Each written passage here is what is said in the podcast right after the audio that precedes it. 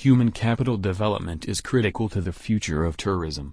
Speaking at the World Travel Markets Minister Summit in London today, Minister Bartlett highlighted that the future of the travel and tourism industry relies on its workers and their ability to innovate and create new ideas.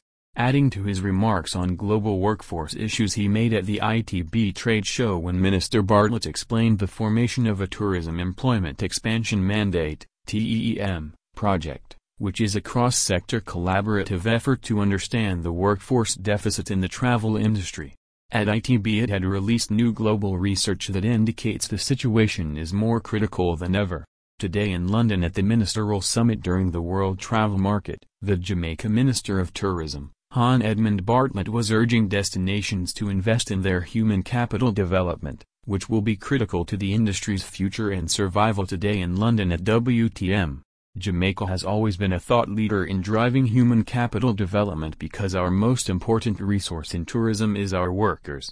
They are the ones who, through their high-touch service, hospitality, and creativity, have kept visitors returning at a 42% repeat rate and have become a core part of our growth strategy, said Minister Bartlett.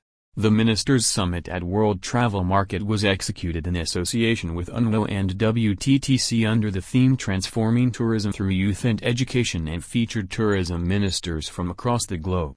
Ministers gave their perspective on the importance of training and development of the youth in tourism and the various programs being undertaken in their countries.